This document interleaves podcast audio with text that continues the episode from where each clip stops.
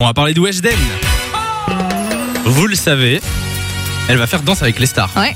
On en a parlé, on avait donné la liste de tous les gens qui, euh, qui faisaient Danse avec les stars euh, cette année. J'ai la liste euh, de ses caprices. D'accord. Enfin. Selon le magazine euh, Voici, elle a des gros caprices qui euh, agacent un peu la production. Donc voilà. Ok, Elle a vas-y, quel balance. âge déjà on, on sait pas trop. on ne Oh, j'ai sait pas l'impression. trop, euh, elle a 19-20 ans, non, Weshden Mais c'est pas normal d'avoir déjà des caprices à son âge. Mais euh, t'as t'as 16 ans, t'en as déjà bien. quoi.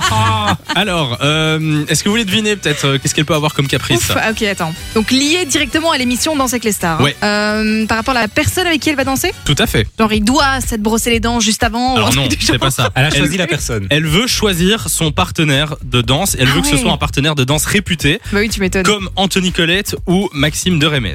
D'accord. Entre guillemets, plus de chances de gagner si c'est quelqu'un de connu, etc. que le Ouais, et public puis elle suit veut pas déjà. danser avec n'importe qui. Ah non, hein. non, je vois tout à fait. Alors c'est pas tout. Elle a demandé aussi à la production d'avoir sa propre maquilleuse Ouais. et sa propre loge pour qu'elle n'ait pas à se mélanger avec les autres participants. D'accord. Donc il y avait déjà son ex, maintenant c'est tout le monde hors de sa vue, quoi. Voilà. Exactement.